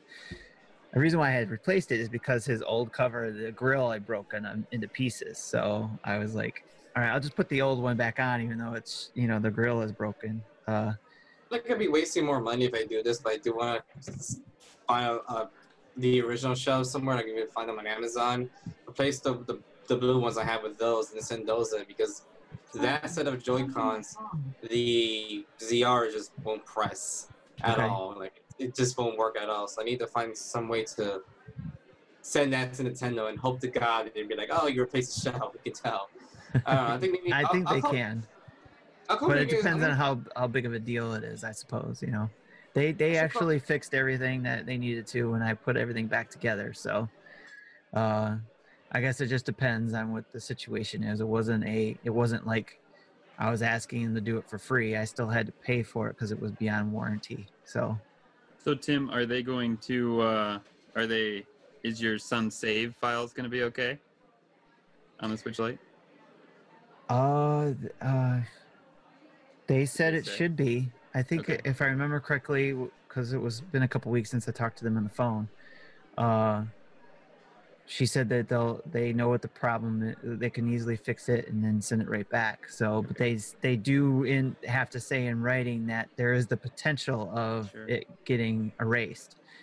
So, but she said most most time they come back, they're fine. Fingers crossed for your Animal Crossing Island. Yeah, So for his get- well for, his, yeah, him. Yeah. It doesn't matter. He doesn't play. He doesn't care. Oh, okay, okay, yeah. So to get back to uh, the main course, um, I was saying I was gonna say that uh, my my hope would have been to see some more information about Breath of the Wild 2. Uh, it's a bit that's a bit far fetched, not far fetched, um, high in the sky sort of. Just I feel it, they're probably not far enough in development. Like they maybe made that original teaser in engine uh, but they hadn't really gotten anything else done. I don't know. And then COVID hit, possible. and then You It's say that, but remember they had, they still have the engine or the original land of Breath of the Wild One. So might what I, what's what I'm guessing is that they're gonna take the assets of, Mar- of Breath of the Wild One, tweak it a little bit, make me like a little darker, and then use that for Breath of Wild Two. Because I think Majora Mask uses the same assets as Ocarina of Time that came out a year after Ocarina of Time. So I think it's gonna be kind of like that, where like you have Ocarina of Time, which is like the original Hyrule, whatever it's called, and then they're gonna use whatever they have there and recycle it for the next game. It's not like Metroid Prime 4 where they basically have to start the whole thing all over again. It's more like we have the base so we could build upon the space again, if that makes Yeah. sense. A lot of speculation about that, and also speculation that they could use to to fight against the PS5 and Xbox, you know, Series X, saying, "Okay, you're launching this on this date. Well, we're going to release, you know, two for you." wouldn't that be just the biggest middle finger? There's joke going around that like Breath of the Wild 2 is going to come out the same day as the new Horizon game that was announced for the PS5. So I think the the first Horizon game was came out like around the time Breath of the Wild came out. Yeah, they were pretty close. They're gonna the second one close too, so Yeah, I'll, I will laugh if that's the case, because then there, you, you can tell there's something going on there. That would be a great middle finger. You know, you know. Remember that game that we got Game of the Year for a few years ago? Hey, here's the sequel to it that everybody's been clamoring for. Oh, you've got consoles coming out that same day? That's too bad. yep. What I would love to see, this is really lame, but what I would just like to see. I wish we could wipe this all away and go back to when we'd get a six month runway at E3. Like, I mean, I, the games would be great. You can speculate games. I would just love to know, like, remember back in the day when we would walk away from the that week in June and we'd be like, this is what we're going to be playing for the rest of the year, you know? Yeah. Those are good times, Yeah. man. I I enjoyed that. Like, You I knew that I was like, roadmap, I got a remake coming of Zelda. That's amazing. I got this mech game coming. That's I got a Pokemon game coming. I knew. Like I was like, I was like Yeah. getting my wallet out. I was like, all right, there's for that game. There's for the. Now I'm like, I have no idea what's going on. Don't, don't Hey, you ask could, me. I mean, you don't could set your budget up for the know. rest of the year. Yeah, you know. now we're just like, money.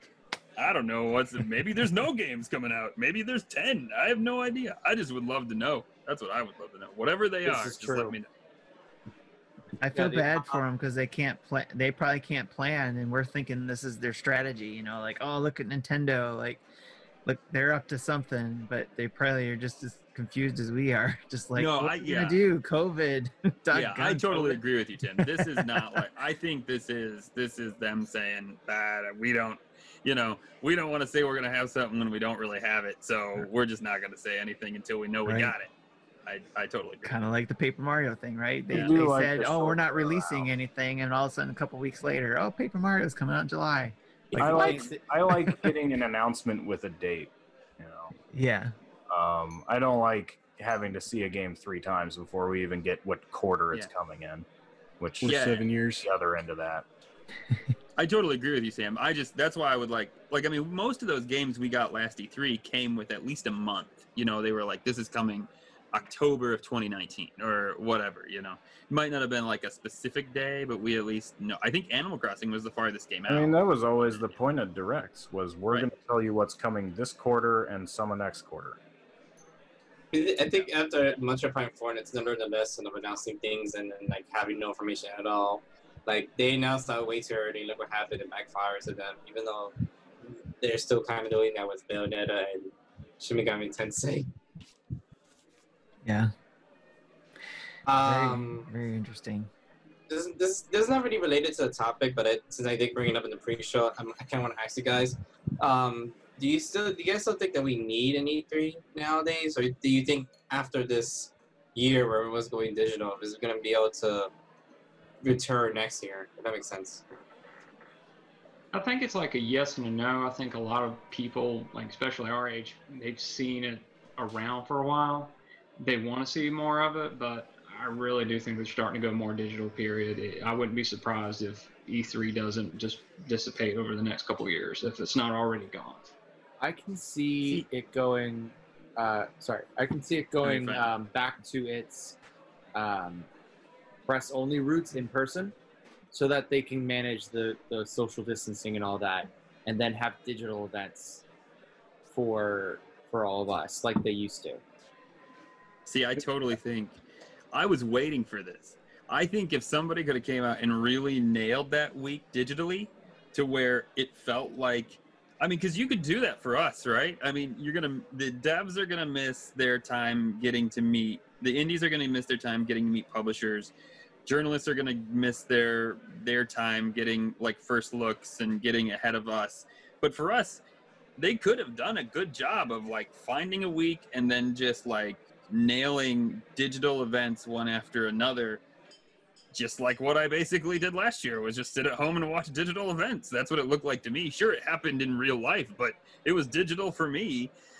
But this is a cluster, man. Ain't nothing here for me. I mean, I, I, I want to go back to E3 if this is what it looks like, uh, because I, I liked a week of solid news. I don't think if they they could probably do it next year, but they'd have to really nail it better than what they nailed this. This is just all over the board. Yeah, this year has I been think E3 was trying to. Sorry. I say I think E3 was trying to do that this year, have a digital event, but all the companies are like, no, we don't need you guys, and they were like, no, they just decided to do their own thing. But then the problem with that is they do it so sporadically throughout the summer that you don't know what's gonna happen. Like summer of what was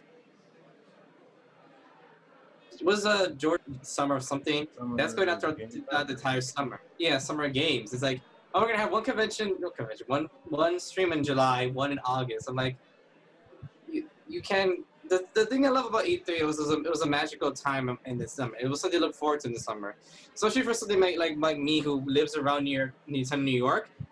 E, Nintendo's E3 is always so much fun because we'll, I will go in the line. I will like go watch the conferences with people. I hear those screaming and shouting. It was kind of like a great moment of, in, in my life. But now that's not happening, it's like it's it's not like as fun anymore. Does that make sense? It, it was is an experience. It gets a lot of people. This week, Steam had their event, and I have enjoyed that a lot. I haven't even watched a lot of their like live footage, but they are putting a bunch of limited time demos up, and I like demos because that means I get to actually play games instead of watch other people play games. Um, So a lot of people are saying, even why don't you put the demos? A lot of people are always saying, why you you put the there's demos even some the- games coming to Switch that have demos up on Steam right now through the 22nd, I think it is. Really? Yeah, so I played Skatebird. Um, I played, uh, I think Fae Tactics is coming to Steam as well. Um, a couple. I mean, it's mostly indies. It's just kind of whoever wanted to put a demo out. But uh, yeah, it's it's actually. I hope that they do that next year during E3 or not. Well, hopefully this year's gave everyone good practices. You know, what can we do different? Especially if this mess is still going on next year. Hopefully it's not. Yeah, I that's agree. that's what I was gonna say. So I, they have a year. So, and I'm sure that part of this problem, this all over the board, is that E3 probably came to these companies and said, "Let's do one digital event. Won't this be great?" And just like with Nintendo, they're saying, "We we have no idea. Like like it sounds great, but what I have no idea what I'm gonna even give you in in June because we don't even know what it's gonna look like." And so I'm sure COVID played a big part in even E3 trying to garner a digital event. And that's why it's a summer of games because it's like, well, we'll give you something this summer. That's probably all they could get developers and publishers to to agree to. You know, we're not going to agree that the second week of June we're going to have a 30 minute presentation of 10 games.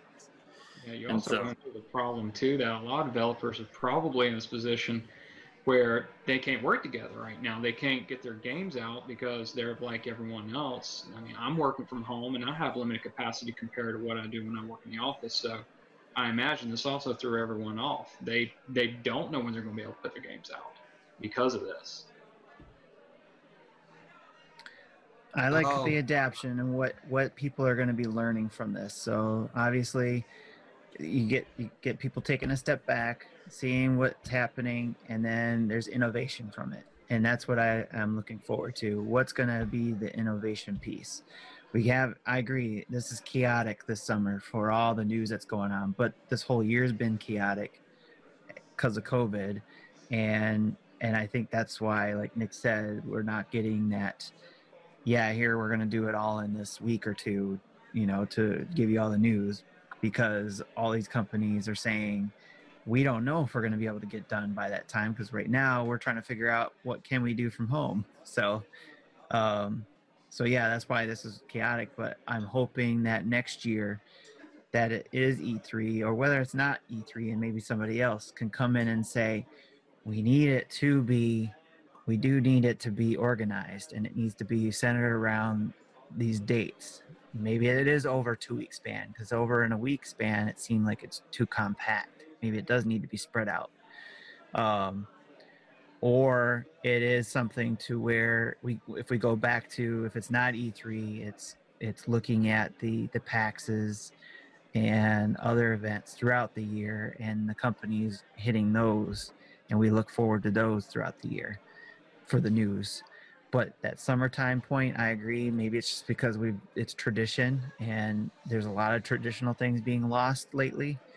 Uh, but maybe we go back to the tradition of that summertime or summer Christmas for a lot of us gamers to hear about what's coming up, uh, what to look forward to, uh, and even for Nintendo, even though they're not part of doing a show or anything like that, looking forward to that main direct that tells us what we're going to look forward to the next holiday season, even if it wasn't the full information. But you know, at least getting that roadmap saying, "Here we got this, and here's a tease of what we're going to do for Christmas or whatever." So, and even for the other ones, I loved every bit of E3 to be able to see, you know, because I'm a two console person. I have a PS4, or and I've been a PlayStation person for a long time, so I always look forward to watching that. I like watching the third parties to see what are they bringing to the consoles, even to Xbox. Even though I don't have an Xbox, I always like seeing what was coming there because who knows, maybe I would get one one day. So I like seeing all those things, and it helps to be able to plan around that week or two to do that. Whereas here, for me personally, all summer long, I can't keep it straight until Keighley eventually did get his website to do the the calendar thing. So I actually have that on my calendar, being able to follow that, add it to my Google Calendar, so I can see okay that he's going to do this, and it pops up, or his Twitter page will come say something, and that's what I hope. That was what I was hoping Keighley was going to do with this his Summerfest thing, was keep it organized. But then IGN came along with their thing, and then there's the Guerrilla Collective, and then now there's EA Play doing their own thing, and it didn't seem like it was all under one umbrella, uh, which I was hoping, and that's where E3 comes in. I think it helps do that. I think, and I do agree that they still need to have a personal presence for the journalists and the developers and the you know publishers and and buyers of the world. I think it's good for them to be able to get together face to face and figure out what we're going to be playing, what we're going to be buying at their stores, It even would what have we're been going to be reading about. Oh, sorry. It's okay. Uh, it would have even been nice if, like, not necessarily if they said, okay, we're going to have, we're going to put it all on one YouTube channel, the E the E3 YouTube channel, and have for a have presentations for a week. That wouldn't have been necessarily what I would prefer. I just would would have liked if Nintendo and Xbox and PlayStation somehow collectively put direct style videos up at the exact same time, sometime during E3 like what would have been E3 week, that would have been great. Like just kind of earmark this is what E3 would have when E3 would have been. Let's keep to that date, even though it's canceled and you can't necessarily go. Um, I, I also understand that that would have been uh, still people wouldn't Nintendo or PlayStation or, or Sony or uh, uh, Microsoft wouldn't have known what they would have had by then.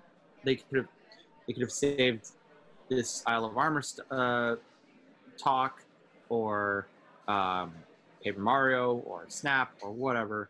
They could have necessarily saved it for that weekend in that week in June and said, "Here's our direct." Sony does. Here's our direct. Xbox does here, here direct. Again, even if it had been like all three of them had been at like 11 a.m. on Tuesday of E3 week, I would have been fine with that. Personally, that's me, and I'm also not a developer of games, so I don't know. I like that idea though. You know, bookmark it with the the main, you know, the big three. We'll call it. You know, and and then the indies and the third parties and whoever else can kind of scatter around it. But you got your main ones. I kind of like that idea. And yeah, Who knows? just like like we said, they go ahead.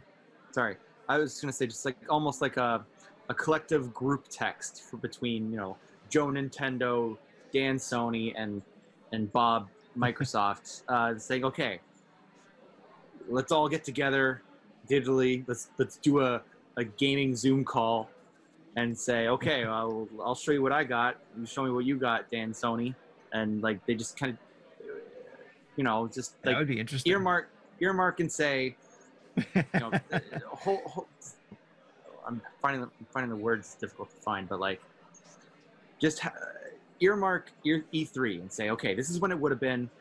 Let's all just show our stuff.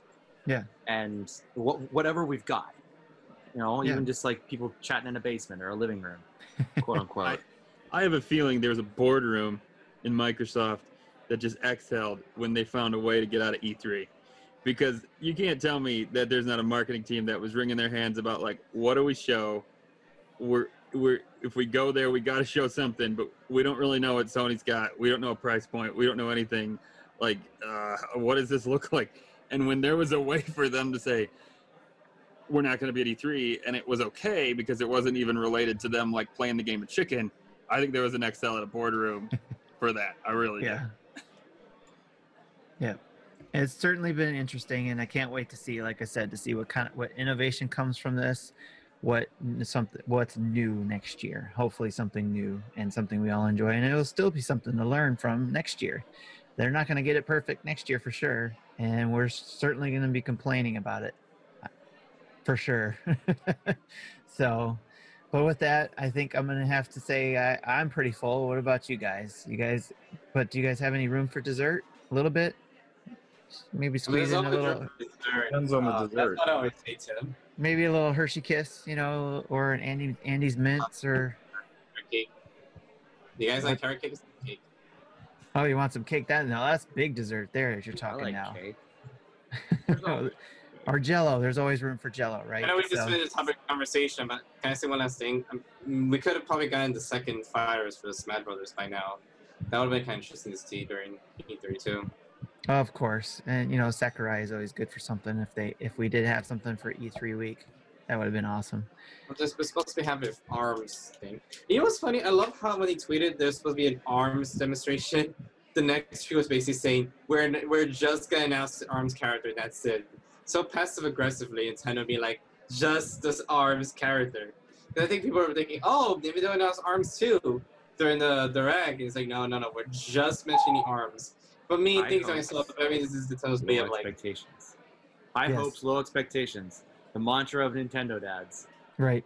That's that's just you know they're I'm they're hedging going their in. bets. I just want to know who the arms character is. I if know, they give right? me something more, awesome. Uh, if they give me a sneak peek at what the number two player is, great. But with that, I'm going to mention what's dessert because we've gone a lot longer than I usually like to go. But I thought it was a great conversation. Thank you guys. I, I've enjoyed having you guys over for dinner. and uh, with the dessert, I'll say I'll just announce what the next retro rewind game is going to be. Uh, I this time I picked a game. I didn't put out a vote. I figured I would put. I think it actually might have been the game that was second in the numbers when, when I did the poll. Um, but it is one that we can all play if you have Switch and you have Nintendo Switch Online. It's a Super Nintendo game, and it's Yoshi's Island.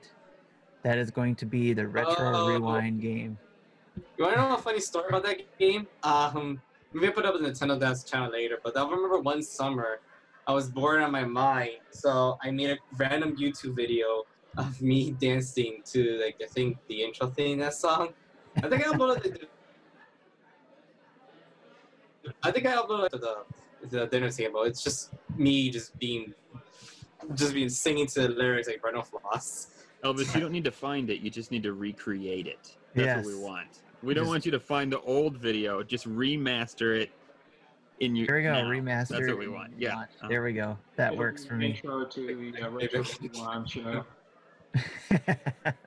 yes. I mean, I, I could do that maybe. I don't know. but no, that you know, now that you mentioned it, uh, actually, funny enough, Yoshi's Island is one of those games I actually always wanted to be. I know it's a shame. I always wanted to be the game again. I never got around to it, but now that's the next one, and maybe I'll get around to doing it. Um, I don't know. Yoshi is a fun game. It's a very cute of a game. I love how brand looking it is. I love how everyone Give us all an the 3D. opportunity to play it. And if you haven't played it before, I've never played it before, and I actually didn't know it was actually a sequel to Super Mario World. And Super Mario World's one of my favorite games of all time. Well, the title of the game is Super Mario World 2 Yoshi's Island. So, Yep, Right there on the cartridge. It is. Alright, you guys, did you guys ever play Game Boy Advance? I always, I always heard it was called Yoshi's Island, and I did, and yes, I did. I never saw, I never played the Game Boy Advance version, but that is what we're going to be playing for Retro Rewind for the next 30 days until the next dinner table show, which again is now I'm trying to keep it consistent that every third Thursday of every month. So if you want to come on the show and you're listening, feel free to hit me up even tomorrow if you want, or the next time you listen just let me know you want to be on the show the next time. So, with that, I always like to sign off with a drink, and I actually forgot my drink this time, but I'll just use my cup, my my my bottle. This I like water bottle is empty, but here. I'm really alcohol right now. I died this afternoon. So, with that, I'll say cheers and sign off, and say, may your gaming time be plentiful and fun, your backlogs short, and you and your families are blessed. Good night, peeps. And happy Father's Day, even though it's a little early. Oh yeah. Oh yeah, happy to Yes. Father's Day. Happy Father's Day. Oh, Happy early mm-hmm. Father's Day. This is like your, Happy your Father's Day, everybody. holiday. Wait, is there water here? There's no water. I should have brought a drink with me. Forgot. It's okay. It's not required.